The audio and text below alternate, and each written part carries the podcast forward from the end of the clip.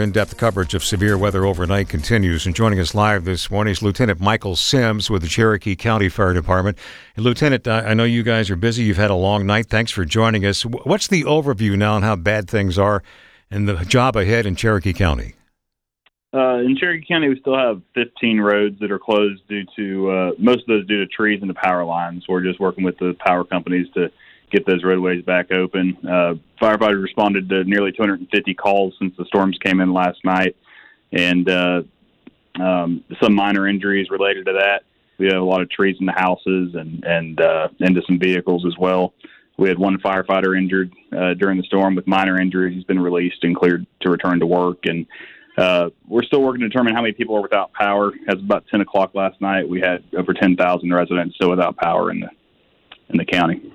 Uh, talk about a little bit about the uh, the complexity of this cleanup effort, and even getting your personnel around. What you've got, like power lines wrapped in trees, that that gets pretty complicated, doesn't it?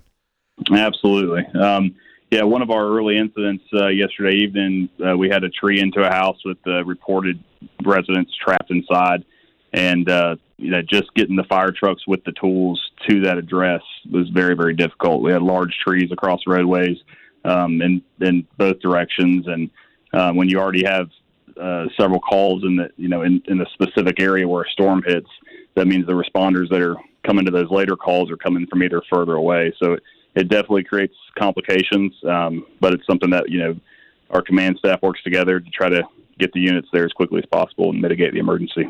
And finally, what would you like the public to know and do here to help you guys out to do your jobs? Um, you know, we ha- do have some road barricades set up, and we just ask that people please do not go around those. Um, some of these power lines may still be live. That's the reason that our firefighters aren't out there cutting them up.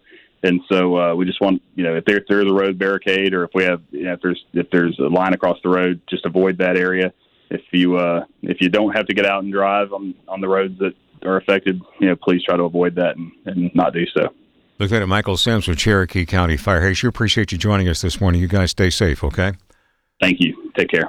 Forsyth County has a uh, has a problem that could be very far-reaching outside the damage zone. We uh, have been speaking to to David McKee with a problem at the water and sewer plant. The most immediate need is our uh, restoring power to our water treatment plant.